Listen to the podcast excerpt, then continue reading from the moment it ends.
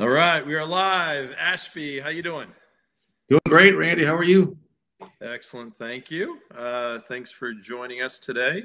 Uh, this is our 75th. Uh, so I don't know in wedding terms if that's if they have platinum or something like that. But anyway, it's a sp- special one for us. Our uh, 75th uh, podcast here of Tech Sales Insights. Uh, so thank you very much for joining. Thanks for having me. I'm excited to be here, and uh, and thanks for all you're doing, Randy, with with uh, the sales community, man. It's it's a big deal, and uh, congrats on all your success. Great. Well, thank you, and th- thanks for your help and support over the years for sure. So, uh, Ashby is the CEO and co-founder of Veristor. Uh, in case you couldn't tell, we're sponsored by Sendoso, and we'll talk more about them. But it's a little bit more than swag. And they sent me. I total love, love this. So I'll try not to be too obnoxious, but uh, Send it. Send, send it. it. Just it's like yeah, you got to get that like for the deal guys, you know. Uh, and also uh, just other examples of some things. You got the Yetis, you got the glasses, and uh, on the one hand, it's swag, but you know, much more importantly, uh, really helps with uh, uh, supporting new customers, uh, helping with current customers, and again, Ashby will go through some uh, key things there. So the uh, plug for Sendoso is that they're the leading sending platform, help companies stand out by giving them new ways to engage with customers throughout the buyer's journey. By integrating digital and physical sending categories, companies can increase the effectiveness of their existing go-to-market programs and improve their relationships with customers. So, from a high level, it's um, you know basically automating and putting into kind of CRM, helping with pipeline by you know giving out swag and gift cards and fancy events. Uh, I, I heard the other day somebody uh, did a lead gen event sending rocks and they actually were able to get people on the call because they're like, why the heck are you sending me a rock? So just all kinds of cool, cool things that we do. And again, Ashby will uh, tell, tell us more uh, about that. And uh, the title for today is Integrators and Bars Bringing Value to End Users and Vendors. Uh, so we definitely look forward to that. Uh, I, I, I try to do the math, and uh, I, I probably had hair back when um, we first met each other, but I think uh, we've known each other for about 35 years. Yeah. Uh, we're both together back at EMC, and uh, back in the day, uh, Ashby was definitely a top uh, systems engineer uh, down in the DC area, and uh, fr- from then on, I'd say uh, n- never look back. Um, and he's been a very solid family person, great friend. You know, certainly fin- finan- uh, fantastic professional executive for sure. And have had the uh, occasion of uh, being with his lovely wife Brittany. Uh, I'm sorry, his wife Sandy, daughter Brittany. And matter of fact, I just sent a picture of uh, Brittany and my son Tommy from uh, 2013. They both look like little kids, and cer- certainly uh, grown up to be old for sure. Yeah. And uh, she also, I don't know if it's okay to say, but uh, both uh, are very proud that she was a former Miss Georgia as well.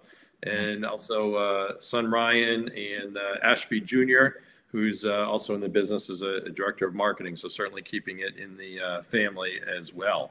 Uh, so, uh, Ashby is highly respected channel CEO, thought leader. He's built a fantastic business along with um, uh, uh, three other great guys Murray Granger, Steve Bishop, and Jim Glukert. Uh, and uh, no offense, Ashby, but I know you, you uh, maybe you could have done on your own, but definitely having that uh, uh, foursome, you know, made, made uh, has made and will continue to make uh, Veristor a, a leader. So, uh, why don't we maybe start off having you tell us a little bit more about your professional background? Yeah, I um, you know, I was so I was fortunate to get started, and um, it was it was it was funny. I started out a company called Lee Data. Um, I actually told this story yesterday, and um, and uh, Lee Data was headquartered out of Minneapolis, and they were the uh, what they were known for was the first color terminal. So this is definitely going to date myself, but back in the day, they had the old green screen terminals and an amber screen terminal. Lee Data was known as the first four color terminal. So the primary colors were the terminals, and it was a big deal. I was an engineer for them, and I worked. And you'll like this. I worked. Um, I worked there in New Jersey, um, and I met. I met a, the guy who um, ended up bringing me to EMC, getting me to come to EMC, and uh, that was Steve Alferis. And Alf, yeah. Alf. So Alf, Alf was an, also an engineer at Lee Data. He left. He went to EMC, and he kept calling me about you got to come join this great company I'm with. Um, and um, and I just kept saying no, no, no. I'm uh, I, I can't. I love what I'm doing, and I'm making uh, eleven thousand dollars a year, and I'm getting six cents a mile for my for mileage, and uh, and then finally he wore me down, and I ended up joining EMC. So then I was at that time I came on to EMC, and I was the only engineer on the East Coast for EMC, and um, and then from there I went into sales at EMC, and you were one of my first mentors, and I learned a ton from you. And you know, a lot of the older guys from Peter Bell and and Dave Donatelli, and uh, and later on Riles, you know, Chris Riley showed up, and and um, so just learned a lot from a lot of guys there, and taking some of that EMC sales culture and brought it forward because just it just it's so good. And then I um, ended up leaving EMC and went to um, the first integrator experience. And the reason I left EMC was because as an OEM, as a manufacturer, um, I knew a lot about a little. I knew a lot about our product. One thing, yep. right? And uh, what I wanted to do was I wanted to um, widen my knowledge as a business person, and I wanted to learn a lot more about business, not just the product. And um, I knew there was an opportunity to go go do that with an integrator. And the other thing was I wanted to take advantage of the relationships that I had established with those customers. See, one of the challenges as an OEM salesperson is when you when you um, you build that relationship to become successful, and when you sell that first deal, you are also a lot of times left with nothing else to sell them and take advantage of your relationship. And uh, so, in, anyway, I'll probably talk more a little bit about that. And then from from EMC, I went to Storage Dimensions, uh, which was kind of a four man's version, another manufacturer of, uh, of EMC. Um, great technology, um, really high sales culture there, made a great product coming out of the Novell space into the Windows NT space. And then there's where I met Steve Bishop. And then Steve and I went and started our first company, which was World Store and that's where we uh, were competing with the old storage networks, S&I with Peter, and WorldStor were the first two storage service providers out there, and um, which was a pretty crazy time. Raised a bunch of money through venture capital and ended up uh, after the dot com became the dot com. Uh, sold off some of the some of the patents that we had done, and then it was about figuring out what we want to do next. And what we wanted to do next was, and through our travels, we were very very unique in the fact that we were experienced to what it was like to work for a manufacturer. We were experienced when we did WorldStor. We were also an end user. Uh, we ended up, I think we ended up buying probably 12 or 13 Symmetrix boxes and SRDF all over the country with Exodus and AboveNet and Equinix data centers, providing storage services for all those co-location facilities. Um, so we were an end user, and then but in that model as a service provider, we became that that that value added business partner to the OEMs directly to the end users. So one thing it's made us very, very unique and has been helpful to end users as well as manufacturers is that from each side of the table we have experience and we can help and we understand what people are trying to get to. So this has everything to do with how we started what I think is uh, the best solution provider model that that, that you can have. And this is important for manufacturers as well as it is end users. And that, yeah. You know, I wanted, you know, we wanted to go out and uh, help customers figure out the best technology decisions that they can make back in 2001.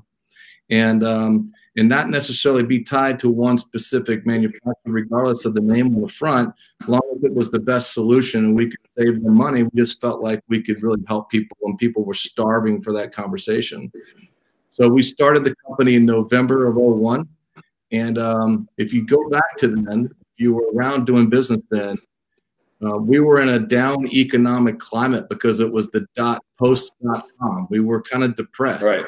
And then the other thing that happened in that year was 9 11, you know. So six days later, you know, we started this company and, you know, you combine dot, you know, post dot com with a with the 9/11 event, our country was pretty down in the dumps, and um, that's when we started Veristor because we felt like we were going to go help people save money and, and, increase technical functionality. So that was our our, med, our, our method, and and you know we we've been hitting it ever since.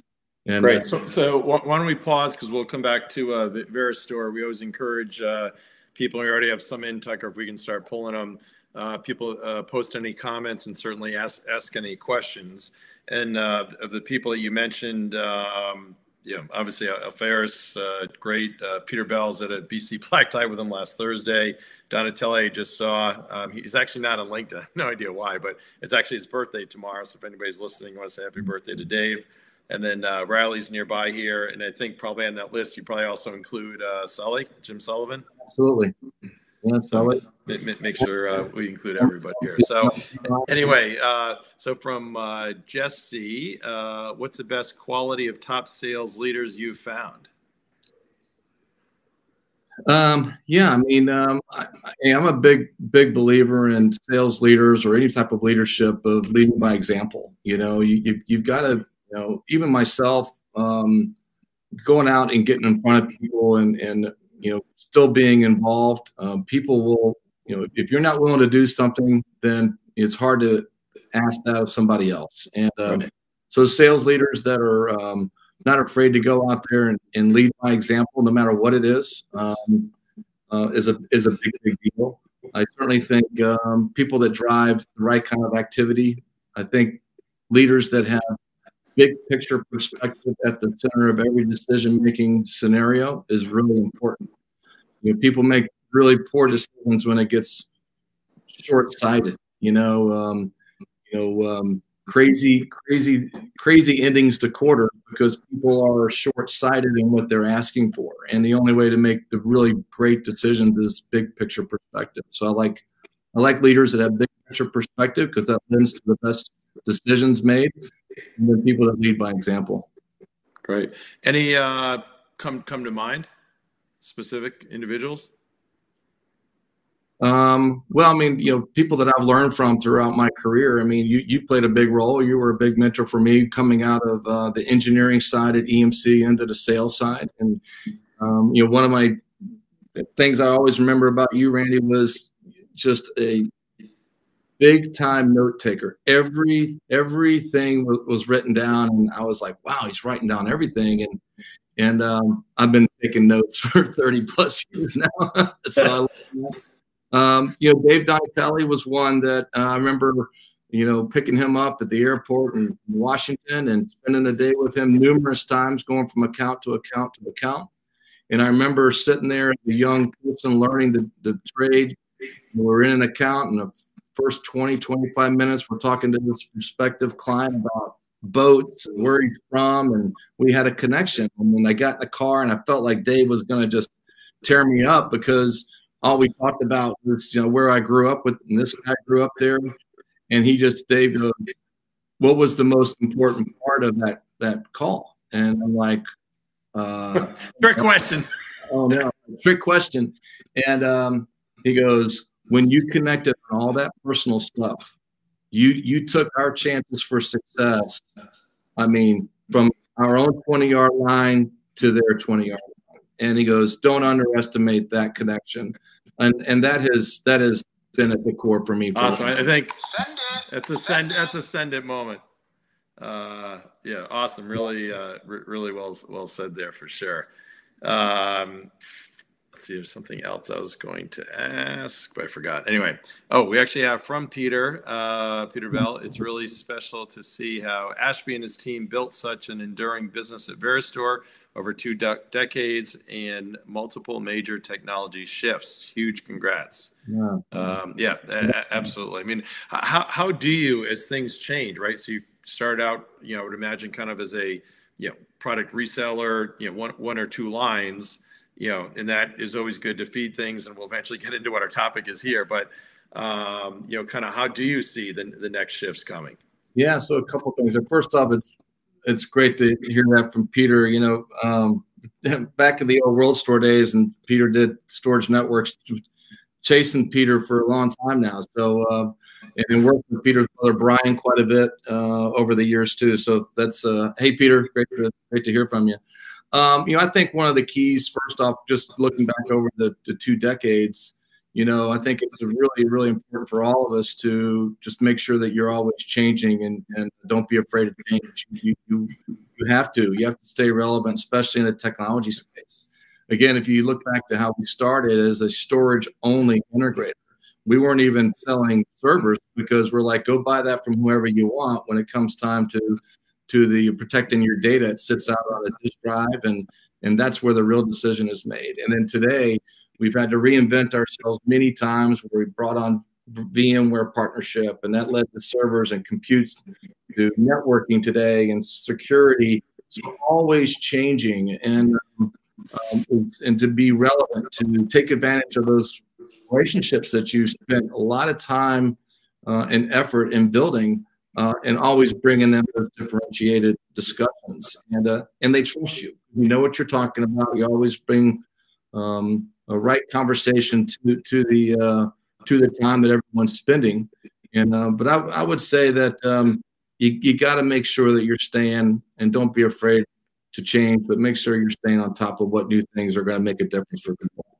That's great. I would imagine it's a little different now than when you started, but you know you probably have a good problem to have of you know a lot of vendors, whether they're you know large incumbents that have been around for a while or up and comers, kind of knocking on your door so kind of good news, bad news, right? Because you want to, you know, be, make sure you're not getting too distracted. But yeah, it must be a fantastic opportunity having people come to you. No, no doubt. I mean, uh, I think over the years we've established ourselves as a, a next generation technology service provider. And if you had a startup technology um, and you were in the Southeast US, um, I think Veristor was one of the places that you came to. It, it's like if you want to be successful in the Southeast, make sure Veristor um, gets you into their partner program and represents you. And I think that we've been really proud of that, um, no question. So yeah, there's probably 200 plus OEM relationships that we're managing today, and um, and those are you know you gotta. Uh, it's funny, Bish and I, Steve Bish, um, we've gone, we've been together for a long time too, and uh, and I've said it takes more than one thing, and so is he, that to make a good partnership from an OEM. They can have the best technology in the world, but if the if the channel can't make money off of it, it's not going to go anywhere. At the same time, if it's all about money and their technology isn't great, that's not going to go anywhere either. So two things we look for in, in manufacturing partners that want to get our line, our mind share, and I think that of other solutions integrators that can move the needle for them is make sure that your product is going to be different and disruptive in a positive way for customers. And also make sure that people can make money on you because when they make money on you, you become important to them and they will give you the time and it'll come back to you tenfold. Gotcha. I don't know if you you want to comment or not, but if you assume it's a you know great company, product offering, solution, stable, and all that good stuff, kind of what what are the margin expectations these days from your part? And I assume there's a kind of the product level margin, then also kind of what you know what else can you make on the services side? No, absolutely. You're always looking for um, you know as an example of. And I had this conversation this morning. License resale. You know, I mean, that's just, all that 10th business you're just transacting. You got to have to do it right. You got to pay people to do those things. But you know the services drag that would come along with that, getting up to six, seven x on uh, you know product sale versus services sale. We love that model. That's a big deal to us. Um, um, so that's that's kind of that. I would say on the traditional, you know, you get these registration programs out there, and you see those go from anywhere from uh, 20, 20 points to 35 points in extreme cases. And um, sometimes those are good, and sometimes you got to go, ah, that's a little scary. Um, but um, so you just got to make sure, you know, it's funny. Going back to 2001, Randy, um, when we started this business, no no manufacturer. There were there were two manufacturers that had registration programs. Nobody else did and the two were there were only two because the guy who did the first one left and started the second company and took the reg program with him. And um, I was a gentleman by the name of Diamond Laughlin who started out at Qualstar and then went to Nexsan, and he took that registration. Gotcha. And then the industry today, there isn't anybody that doesn't have it. Oh, that's great. All right. Well, we're uh, getting lots of questions in here. So, Tucker, let's keep uh, ripping through them. So, another one from Jesse. Uh, should marketing report to sales? um, that's a great question. Um, so, I mean, um, you know, at our company, sale our marketing reports to sales, and um, but if they don't technically report to sales, they absolutely have to be close in what they each do every day. They have to work very, very closely together. You know, um, marketing with campaigns and uh, you know generating lead initiatives, all those things feed feed feed the engine, right? And um, so if they're not reporting to sales, they have to be closely in sync with each other and knowing what each other are doing. Yep. people need to support um, the marketing efforts. You know, if you have events, you can't just not show up for those things. You got to participate in them. You get in what you put. You get out of those what you put in. So yeah.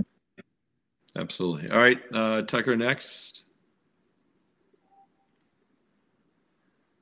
All oh right. gosh, Rick Canali. There you go. Uh, did you, did you ever figure out uh, how to use a voltmeter? Gosh, lots of congratulations, your success. So I'm sure it's a longer story. Why don't you give us a short version? Oh my goodness, that Randy, I'll tell you. Or you can pass. I had a, well, I'm, I'm going to tell a little bit of it, but I had dinner last night. I literally told this story at dinner last night with people. Um, I was at Lee Data and I was in a training class up in Minneapolis for about six weeks and yeah. gave us our tool bag. And in that tool bag, anyone who's been through this, there's you open it up and there's a voltmeter in there, has all these different dials and settings. And I'm like, oh my gosh, what is this thing? And so on a break, I didn't want to ask it in front of the whole class. I didn't want to be embarrassed because I didn't know how to use it. So I just assumed, like, golly, I guess everybody knows how to use this thing. So uh, I waited to a break and I went up to the instructor and I go, um, I go, hey, uh, how do I use this? And the instructor goes, put that away. You'll never use it. So, so I put it back in. I'm like, that's a great answer. That's a great answer. Until I got to EMC and I ended up having to uh, troubleshoot mainframes and um, all kinds of things. And needless to say, I uh, ended up needing to use it a few times. There you go. Kind of helps you look credible as well. That's right, uh, right there in Rick Canal. He's a good man. That's an old EMC guy right there. There you go. Yes. Uh, all right, Tiger. Should SDRs you use cold text messages or is this too aggressive? So, so meaning uh, like, like do your reps do yeah. text messages? Do they call people's cell phones for that matter? Yeah, we we got text message usage with um, absolutely. Uh, I, I, think it's a new way. It's um, um, it's it's not the only way, um, but yes, we have you know, it's certainly if you're in a text message relationship with an end user, you're certainly reached a point of relationship that uh, they're obviously comfortable with doing things that way, and I think it's a big tool. Absolutely. But but let me ask you, say in this case, so for sure, if you have a relationship, yes. But say if it's just you know cold, you're cold calling and making up you know into Home Depot, right? Would your reps text you know or use cell phones to do to do cold calling if it's a kind of net new? Yeah, I, I think if it's net new, I, I would think that approach is too aggressive. And I think it would be met with a negative response more times than a positive one. I think you reach that relationship where it's acceptable to do a text message that all day long, but I wouldn't I wouldn't go at somebody like that. Yeah, I, I, I agree for what it's worth. Yeah. Uh, great question, Jesse. Thanks, Tucker. Uh, from Kelly. Uh, there you go, Kelly, Kelly Osborne. Uh, it's been great working with you in Veristor over the years, and not to forget, I worked for Randy at HP. Well, as I say, nobody worked for me; I worked for everybody else. So for me, it's uh, you, you put the uh, whatever the, the triangle upside down. So uh, anyway, thanks, Kelly. Yeah, Kelly is Kelly. Kelly's one of the. Uh, uh, he was an engineer in a past life that's uh, spent a large part of his uh, his career in the sales side too. So he's a blend of, of both good things there. Awesome. All right, from uh, Wendy, who's your uh, in the in the prep. Wendy, you'll be happy to know that uh, Ashby is saying great things about you, and it took me a couple times to to hear and write down your name. You're, you were Whitney for a little bit, but now now you're back to Wendy. Uh, all all good, of course. So uh, anyway, Wendy says good answer. Ashby Marketing is heavily engaged with sales at Veristor, so this works for us. Yep. Uh, fantastic. I mean, we, we, we see a lot where, you know, if they are separated, you have the, you know, kind of debate. And a lot of times it's more the measurement system where you have marketing's focused on MQLs. I've got some, you know, sponsor for sales community say, well, you know, marketing, you know, we're focused on MQL. So I said, so you'd rather have, you know, 500 or 1000 you know individual contributor reps say for some webinar or something as opposed to having you know 15 or 20 CROs yes. And then you talk to a sales leader and like what are you kidding me? No. If you can get us CROs that we're trying to sell to you know, absolutely we'll take you know 10 20 of those versus you know 500 or something else. So you know tied into this as you kind of said before is making sure there's there's alignment around kind of the the, the goals and metrics and obviously they want to sell but a lot of times, you know, a lot of companies are just, you know, for lack of better words, you know, ass backwards. So, yeah. uh, Wendy, you certainly figured out. Then you have a, uh, a tough crew to uh, make happy. So the fact that they're happy means that uh, you must be really awesome. So great job, Wendy. Yeah. Uh, and I will be following up with you, Wendy, by the way. Um, all right, uh, Tiger, keep going here.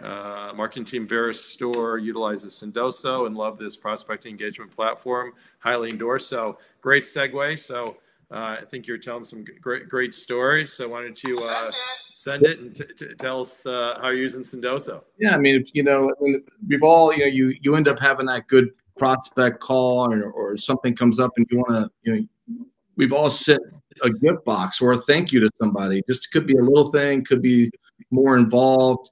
We've all done that in our careers as salespeople and trying to uh, as relationship builders. And Sendoso automates that process. So for us, a couple things where, um, you know, I think I, think I mentioned it earlier. It could have been before we did the we went online here, but um, you know, just you know, if you come across somebody as an example that ha- is expecting a new a new baby, um, as a sales as a sales rep, they have a monthly allowance from Sendoso account. They can go right in and click the you know the baby gift delivery box, and it could be I think we got a Veristor onesie along with other baby gifts in there, and it just makes a big impact. Next thing you know, your prospect or customer sending you pictures of their baby and their onesie, and it's just been a big hit for us. And um, we've been with them for about three years. I would highly uh, recommend Sendoso to any selling organizations. It can really streamline the uh, um, you know the impact and support of your customers and save you a bunch of time.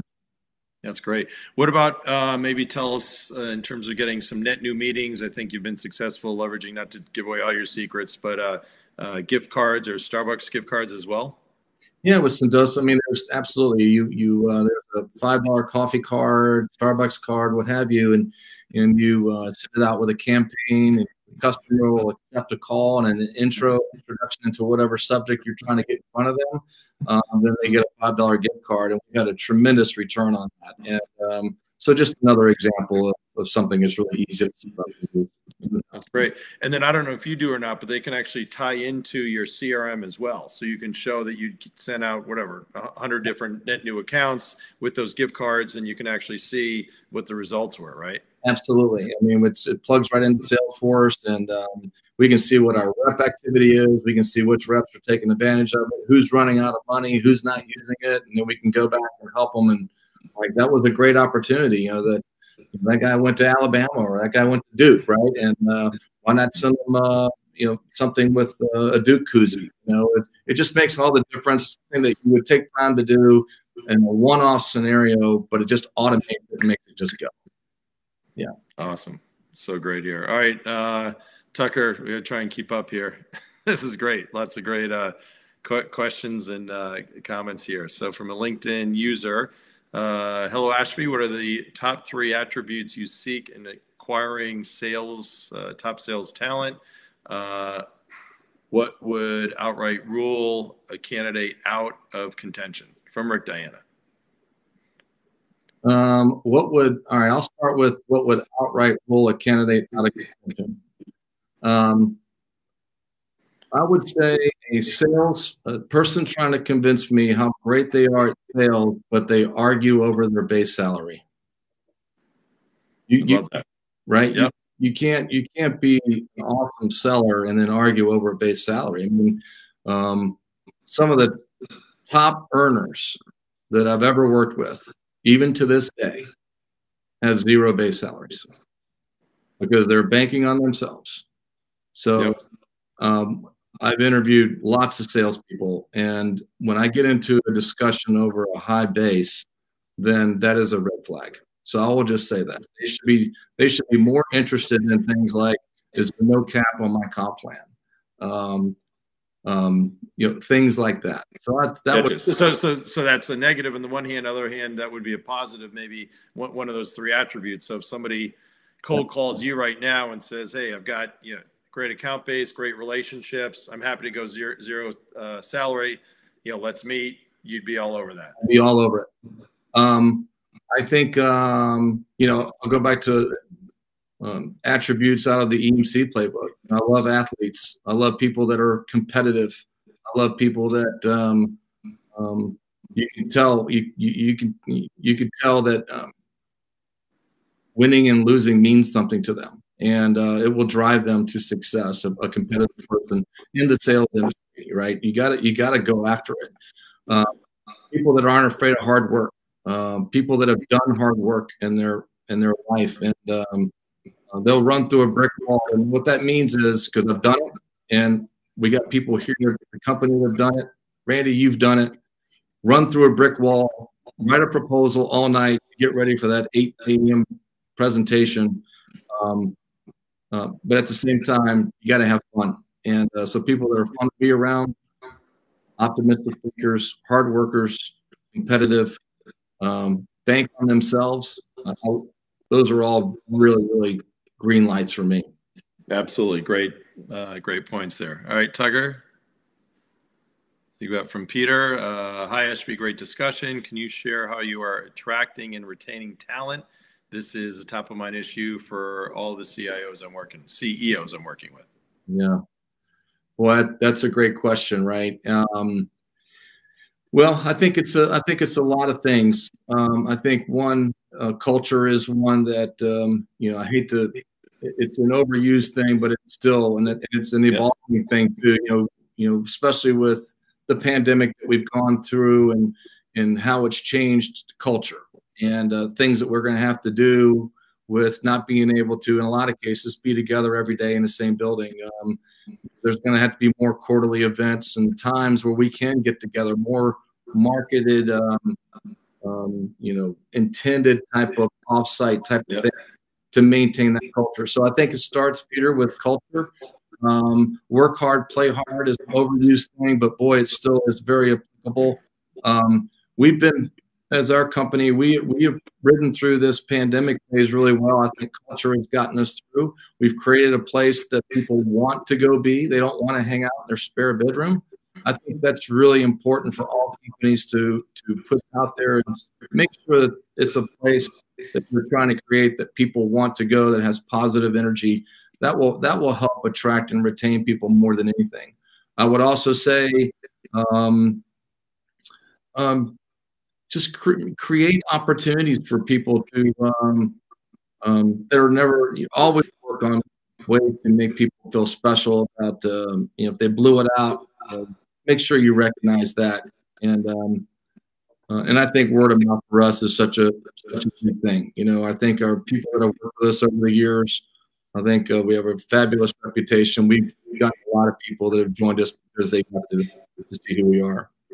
Mm-hmm. Absolutely great. And I think we have from Eddie probably are just answered the question, but uh, congrats, uh, Ashby Bish and team. Great company culture and uh, agility to change the landscape. Uh, best in class products, hardware and software. Speak your ability to maintain the culture and success over times of change. Mm-hmm. Um, so, anything besides what you already said, and anything else that you would add? Well, just shout out to Eddie. You know, uh, Randy. He's HP. You guys, you guys may have overlapped in your time. Yeah, no, no, yeah, love, love Eddie. Yeah, Eddie's fantastic. And uh, so, hey, Eddie, um, miss working with you like we used to back in the uh, 3PAR days. And uh, um, you know, it's um, um, it. You know, I just kind of just talked about this with the changing landscape. Is you know, we got to we got to continue to just all work on making sure that our culture is um, for not just here at our own company, but for everybody out there. It's got to make sure your culture is, is is a fun place to be. People will go and hang out and have fun. They'll be happy. More happy people lead to more productive people. Yep, absolutely. All right, we have from uh, Peter Brennan. Hey, Peter. Uh, Ashby mentioned registrations, program, and technology as key areas for vendors. What works well for your team when working with vendor frontline selling teams? Uh, how's this been working during the pandemic? Yeah, that, that's that's another great question. You know, hey, hey Peter, um, another great great guy to work with. Um, and um, so, you know, registry. So, you know, my thing has always been, um, and if you've been in this industry, you've had it done to you from from an integrator side, but uh, registration programs are really really important because we will we will take all kinds of resources that can make the difference at a at an at a at an account around a project. We will bring A players. We will bring people that can really really take care of the customer and help them make the best decision. And all the registration program does is that if once we convince the customer that the, you know this is the right solution and they are comfortable with that we just know that our money's good we're going to be paid for our work. Um, nothing is more frustrating and deflating than doing all that work for somebody only to have a manufacturer come in and undercut you um, because that'll that's the short-sighted thing and it's um, it doesn't work. So registrations are important if I, you know, and we know that at the end of the day we're going to be rewarded, um, then we'll go and put our best foot forward with the right people to get to the right conversations that benefit not just us, but benefit the customer and benefit the manufacturer as well. So very, very important. I will say that HP, and I've said it many times, specifically, um, I do not spend, nor does our, our, our selling team spend time worried about HP doing something wrong as it relates to a partnership and registrations, and they should get a big shout out for that. And um, and that allows us to use all our brain power to go after the project and go get that thing.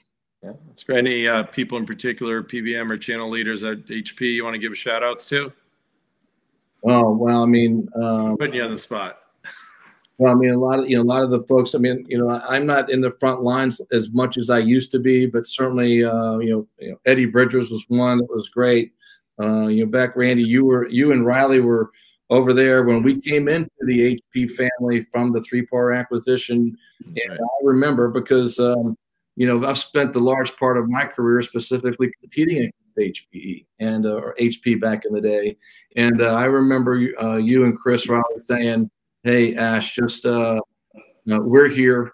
Uh, we know what what you expect. Just give us a chance." And um, so yeah, certainly those were that was a really big deal. Um, but today, the people that we're out there on the front line with, um, I, have lost track of a lot of them. Yeah. But well, uh, Leslie Maher, I think, still's running the, uh, yeah. the North, North, America program. George, so she's George Hope, big deal. Another long time relationship there with George has been really instrumental, and Leslie as well.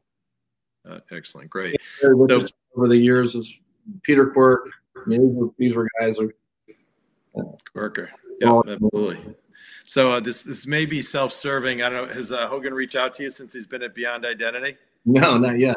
No. Okay, so so we will. So hopefully, Bill, we're uh, teeing this up for you well. So he's at this uh, cool uh, security company. Uh, so Bill says, "Good to see Ashby. Would love to hear how you adopt new technology partners and advice on how to best engage with uh, business owners." We'll kind of maybe after you answer this, then we'll maybe get into. Um, kind of your PE deal and, and Nextenet, but uh, with uh, I'd, I'd, say uh, integrators like you uh, in opening up new revenue streams.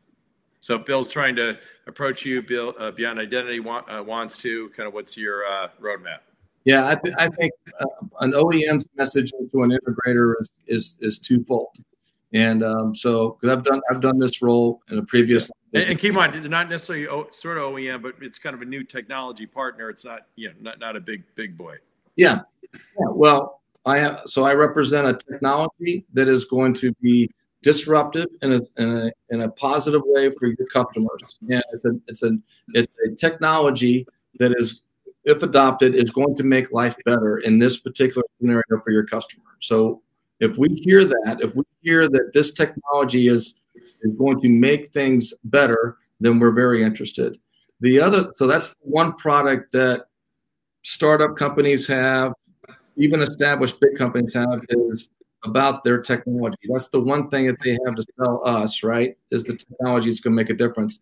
The other thing is is the partner program We've got to be able to, integrators have got to be able to feel safe that they are going to engage with an OEM and that they're they're going to stand true to the partnership. You know, it's the thing we talked about earlier. If there's a registration program, if there's integrity that matches the uh, the, the the the registration program, um, then we know our money's good.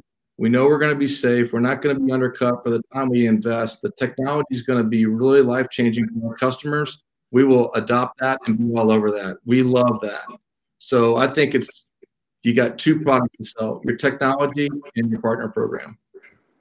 Excellent. All right, Bill. Uh, feel free. You got a live sales call going on here, so feel free to uh, chime in with anything else. Uh, back from Jesse. Uh, LinkedIn has been wrongfully putting sales in jail for automating their job. Two part question Would you bail your sales team out? Um, I'll answer that knowing Ashby. The answer would be yes. Uh, should automation be okay for teams on LinkedIn? Hmm. All right. So do you understand what he's asking there, Randy? I'm not exactly sure I follow what he's asking there. Yeah, yeah. So I think the um, concept of kind of leveraging LinkedIn. There's a lot of automated automation tools and things, and I'll say bots and virtual assistants that you can use uh, versus just doing manual. And sometimes, like if somebody goes in and does maybe a thousand in a day, kind of think red flags go off in, in LinkedIn. So I, I know you'd always support your you know teams. So there's no issue there. Uh, and you may not be as familiar on kind of what you're doing or how you're doing it around that you know sales automation process. Yeah, yeah. I mean, certainly, I think the risk there's a balance to strike right? I mean, the the risk that I mean, LinkedIn starts just getting run over with just automated bot type of communication. I think we're going to lose the value that um, that is the LinkedIn community that's valuable to us. I mean, I think that one of the aspects of it that, that makes it so good is when you're in there that hearing directly from the people that are in there, and I think that's very valuable. So I think there's a balance there. Um, just got to be careful with that. Yeah, ab- ab- absolutely. It's amazing how you know you think back in the old days for those uh, young younger folks. I mean, we'd actually have to go through you know lists and cold call and ask who the data processing manager was, and then now just the things you know, things you can do on LinkedIn in five yeah. minutes. You know, would have taken us you know five days or 50 days to do. Uh, so from uh, Liam Hogan, Liam, good to see you. Uh, uh, at a quick glance, Veristor has 49 companies listed as security partners. Uh, so, in case you couldn't tell, Bill Hogan's son Liam, uh, great, uh, great sales rep, also Beyond Identity, uh, recently joined. So, uh, anyway, so you got uh, 49 security uh, companies as partners. I imagine uh, more of that just have paper. What are some things early stage startups have done well to get yours and your sales team's attention without an extended history together. So I think you've probably already mentioned some of that, but if I put maybe lead off some words in your mouth, I think certainly any opportunities if they show up and say, "Hey, here's two or three sales opportunities we'd like to run through with you," so that way it helps you get familiarity with what we do, how we do it. I assume that's almost a no-brainer, right? That, that's right. I mean, one thing, Randy, we worked on hard here is, and, and I've reprimanded many a sales rep in our 20 years, and that is do not ask a manufacturer, an OEM for a lead. Don't don't, don't ask that. Um, if we do what we say that we're going to do, if we are who yep. we are, we will get plenty of opportunities and introductions from them because they're going to want to work with us. So we, our culture is uh, is that. Um, with that said, um, nobody learns faster than when they're working on an opportunity together. So I would say if there's an introduction that an OEM can bring to an integrator, don't look at it as I brought you a lead, you owe me one. I just feel like that's kind of small potatoes. Um, have people learn uh, through deals, and the quicker you can get to that, regardless of who brought in who, then the quicker you can do so much more. Absolutely. So it sounds like maybe Liam will be the uh, your rep calling calling on you there at Veristor. Yeah. And then uh, Wendy chimes back in from our uh, LinkedIn automation question before with a great point. Uh, LinkedIn should be leveraged as a sales tool that provides some personalization to it. So if I translate, I think Wendy's take is obviously LinkedIn a great tool, but you know you should be reaching out with something specific. So if somebody's reaching out to you as an example, they would mention um, hey, you know, Ashby would like to connect with you. Congratulations, you've gotten you know all these different awards. You're you know fantastic within the southeast. Here's some other partners that um, we are working with that are maybe around the country. So just some ideas, some specific thing, as opposed to hey, just you know generic email that somebody could send to a thousand people. So personalization like that, um, I think, is what uh, Wendy's talking about there, right? Absolutely. Yep. Um, all right. So, and then uh, what else we have here? Uh, a couple shout outs. Murray Granger uh, was uh, was uh, in, some of the chat before. We didn't pull him up, but don't worry about it, Tucker. And then uh, Jesse, then Bill Hogan also mentioned Frank Roush. So, from a channel perspective, you probably mentioned left off his name, but certainly he's a, uh, a channel icon. Yeah, uh, the least. Actually, spoke to him uh, th- this morning, so um, he's doing great at. Uh, great friend and uh, another another pro, and, and has been really helpful to us for a long time. And uh, thank you, Frank. If so fantastic. So um, thanks everybody with the uh, questions and comments. Feel free to keep them going. You completely messed up all my prep, but this is uh, what, what, it's what it's all about. So um, a couple uh, highlights I'll try and get to here. Uh, maybe talk about your PE deal and the merger with the Nexanet. Um, kind of how did it happen? How, how's it going? Yeah, well, I mean, we're we're almost 90 days in. It's it's it's going great. Um, I mean, certainly uh, our time is spread thin, but it's under the umbrella. That there's so much good things going on, and I think that you know what we've put together here is uh, uh, certainly one of the fullest capable solutions integrators, certainly in the eastern half of the United States, with the NextNet and Veristor coming together. And so, um, known to leadership, the new the CEO there is Brian Golan. Go back about 25 years with Brian, and um, you know we we've had this opportunity many times over our years at, at Veristor, and it was all about um, finding the right people to do it with and with uh, with Millpoint uh, as the private equity group uh, and Brian, it really lined up well for us. And then the overlap, the capabilities, and the portfolios of the respective organizations between Veristor and Nexanet, uh, we are this full service uh, solution provider. And I think this is really really important to that of the OEMs. Is you know there are different types of uh, uh, resellers, VARs, integrators, and they all are a little bit different. You've got the ones that hang out in procurement and they have back end programs, rebates for customers on that kind of that commodity type of motion. Yep. They're great companies. But where we're different is from storage conversations. And that I'm just going to describe this because I think that this is the kind of solutions provider that OEMs would really benefit by. And when you can provide, when you can find them, you should partner with them but for somebody that knows storage and security and networking and has managed services on backup, disaster recovery, SOC as a service, uh, all these different types of managed services, along with the ability to finance, along with the ability to uh, do automation today, which is a new thing. It's um, well, not new from uh, people wanting it, but certainly new from people that are capable of delivering it in the way that we are. Um, um, I think you've got to have a complete understanding and vision of that entire all those, those different discussion points to be able to have the right conversations the customers are looking for. You can't just have the one lane that you do and not understand the entire environment to give yourself the best chance of being successful. And um, that's what we're capable of doing. And um, really, really excited about what we've got going on. Um, and I think uh, as we rebrand this and come out here sometime, maybe, hopefully by the end of the year with the new brand, then um, um, people will, will, see what we're talking about. That's great. Um, you just call it Veristor and Exanet, and you're uh, good, good, good to go. I mean, it must be hard. So you're actually thinking about changing the name?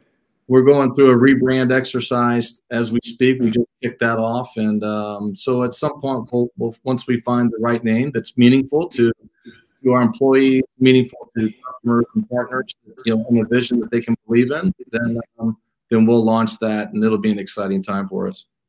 Oh, that's tough, right? Because you have, you know, both both have great brands. It's kind of on some of the other day, like Truist, right? It's like everyone's like, you know, who's who's Truist or what is it? Well, it's you know, it comes from some other great companies, and you don't know and everything else. But I'll let you figure that out. And then next in that is still kind of Philly based. Yeah, it's the the, the, the Northeast, but yes, headquartered out of Philadelphia, and um, so you know, not a lot of overlap with us, but combined. Yeah we got an Eastern Seaboard presence uh, with our full service capabilities. It makes us very, very unique. So Yep, absolutely. Does that mean you're going to have to go to some Eagle games and act like you want them to win? That's exactly what it means. By the way, what's up with your tr- trading uh, Matty Ice? Yeah, you know it's a crazy time, not just in the world, but I mean the NFL is pretty crazy now too, with all this quarterback shuffling going on. But uh, well, Matt, Matty Matty Ice is, I think he's gonna he's gonna light it up in uh, in Indy. Yeah, yeah, great Sounds like great setup. Yeah. So um, let's at least try and get to the, the title topic. I think you covered you know some of it already, but the integrators and VARs bringing value to the end users and vendors. Um, besides what you've already said, uh, kind of during the course of this, any other pieces you'd want to add? Yeah, I mean, I just you know, as we historically we look back on you know our, our, our time in this industry, right? I mean, just you know, when you when we all talk about value added resellers, it's always the first thought is, oh, that's somebody who brings value to customers, right? And that's not that that's inaccurate at all. It's absolutely accurate. And um, and uh, then you got to define what that means. And I think that we've built an organization that uh, our value is we we bring expertise to the conversation and help customers figure out what they should be moving forward what solutions with who. Um, that we're important to help figure out what you should be buying right? That's that's a that's a value that's presented to the end user. But the other opportunity and the thing that no one talks about is the value that's expected from the OEMs. They have they're looking for things too, and as uh, I think the opportunity for us to provide that value. And, you know, like if an OEM gives us an introduction into an opportunity, they're not looking for us to necessarily close it. What they're looking for us is to make sure that we're on top of it and that we communicate back to them um, where it is, what the latest communication is, what we find, what we find out. That is value. That is someone who was an OEM salesperson for a large part of my career when I found an integrator that did that, that was very valuable to me. Actually, when I gave them a lead, I didn't give it to them with the expectations that they were going to close it. You know, if I gave it to them, I knew that person was going to, I didn't have to worry about it. They were going to always keep me in the loop on where it was. So we work real hard. And I think that's where integrators and resellers sometimes forget. But that value back to the manufacturer is so critically important. And that's another example of if you do that, guess who they're going to give you the next lead to? They know that you got it. And if there's an opportunity to go get done there, um, you're going to be the ones that, that are going to do it for them. So value goes both directions in this business. And, um, you know, the other thing, you know, talent resource limitation that we're all faced with. And, um, um partner community is becoming more and more and more important. You know, companies aren't going to just build huge sales organizations. They can't hire enough people to get to all the market right. is controlled by partners. So um, again, uh, partners are going to be really, really important in bringing value through communication and um, just knowing what they're talking about is really, really important. So I think it's something that we work hard on every day, and I think that's something that other integrators can can, can do better all the time. And this should be something that OEMs should be looking for when they're trying to find a partner. Great.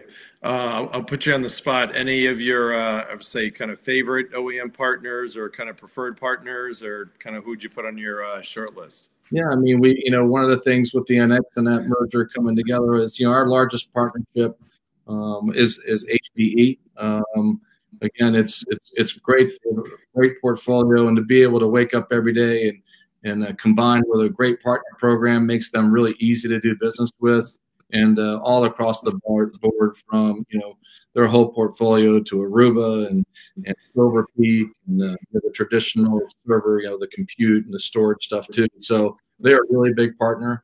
You know, certainly um, um, I mean, from the networking and security side, there's lots of different partnerships there from Palo Alto and Sentinel. Those are great, great partners, and Arctic Wolf, uh, just to name a few. And and um, uh, but yeah, those those those are uh, Commvault, Metallic is certainly a big partnership for us. I would also say Atlassian. Atlassian's a big partner. Awesome, cool. So on uh, if, HP is your big biggest, I'm sure uh, you're on very very much on Paul Hunter's radar. So uh, hopefully he's he's coming to you every month or every quarter and saying, okay, Ashby, yeah, you're going to do X percent of my my business. So yeah, uh, hopefully that's a good thing. Yeah, I would, also, I would also add Cisco is um, doing a lot of great things for us. That business is growing too, and yeah. uh, they've been fun to work with too. All right, awesome. Uh, all right, we are just about done here. I'll just kind of put in a, a plug. Uh, you're also within uh, with, with, CRN, which is Channel Reseller News, is the primary, I would call it trade rag, but you know, kind of um, uh, communication vehicle, I guess, for the channel community these days. Uh, lots of awards, but I think most notably is the Triple Crown winner uh, where you won in all categories. And I think there's only 40 or 50 in the country. And within the Southeast, there's a total of three or four, but you were the only one that basically does what you do. So certainly yeah. tons of awards you have from all the different OEMs and everything else. But, you know, within your space, that, that CRN is the uh, cream of the cream. So congratulations for uh, uh, doing so great there. And I, I, know you'll certainly continue. No, thank you, Randy. I mean, it takes, it takes a team. We have done any of that stuff without the the people that we have and uh, and just being professionals and uh, just doing what they do every day, as well as as all the partners that we do it with. So I appreciate that. That's great. So if uh, Nor was on, he'd ask if there's any PG Randy stories. So uh, don't want to put you on the spot. If you have anything great, if not, don't worry about it. Um, well, I mean, certainly back in our EMC days, Randy. I mean, just um, you know, we, we've had we've had some many good stories with the uh, the limo races in Washington D.C. Um, were some fun times, um, and um, well, I'll I'll just I'll just leave it at that. I'll, I'll, uh, those were fun times. there you go. All right, we're keeping it we're keeping it PG. So um, Ashby been fantastic. Um, we as as I said, you didn't get through uh, anywhere near what I, what I thought we we're we're going to do. So but it's great because the uh, obviously you have a fantastic following with all the questions and comments that we received. Uh, so can't thank you enough, and uh, thanks to Sendoso. Love this. Yeah, so you you totally sent it, and we'll continue to send it to sell more. Uh, so n- next week, subject to uh, me not messing up the, the scheduling. Uh, I think we're going to have Bill Bill Swales. Uh, it's going to be episode number seventy six. Be good. He's, he's at uh, VMware uh, VP and Channel Chief of the Americas, and um, you know uh, you know Bill well as well, yeah. correct? Yeah, Bill's great. That'll be a great one. Fantastic. So actually, you didn't put down uh, VMware on your list of primary partners. They they deserve to go in there. You know, it's you know we go back in our relationship with VMware back to 2006. We were one of the first four companies actually to provide disaster recovery as a service in the world based on VMware. So we go back a long, long way with them. And um, uh, I will say that we we were VMware Partner of the Year down here in the Southeast uh, a time ago, and then you know in the I would say the last five or so years, our, our business kind of went backwards. But it is uh, it's now that they've uh, they've spun off now we've got momentum going and things are starting to really garner some attention. So I'm excited to see that we're, we're back getting it going with them again. So I'm, I'm glad to hear the Bills there because it'll make a big difference. Excellent. Awesome. All right. Well, have a great week. Awesome as I expected. And uh, we'll go from there. Everybody, thanks so much. This gets rebroadcast.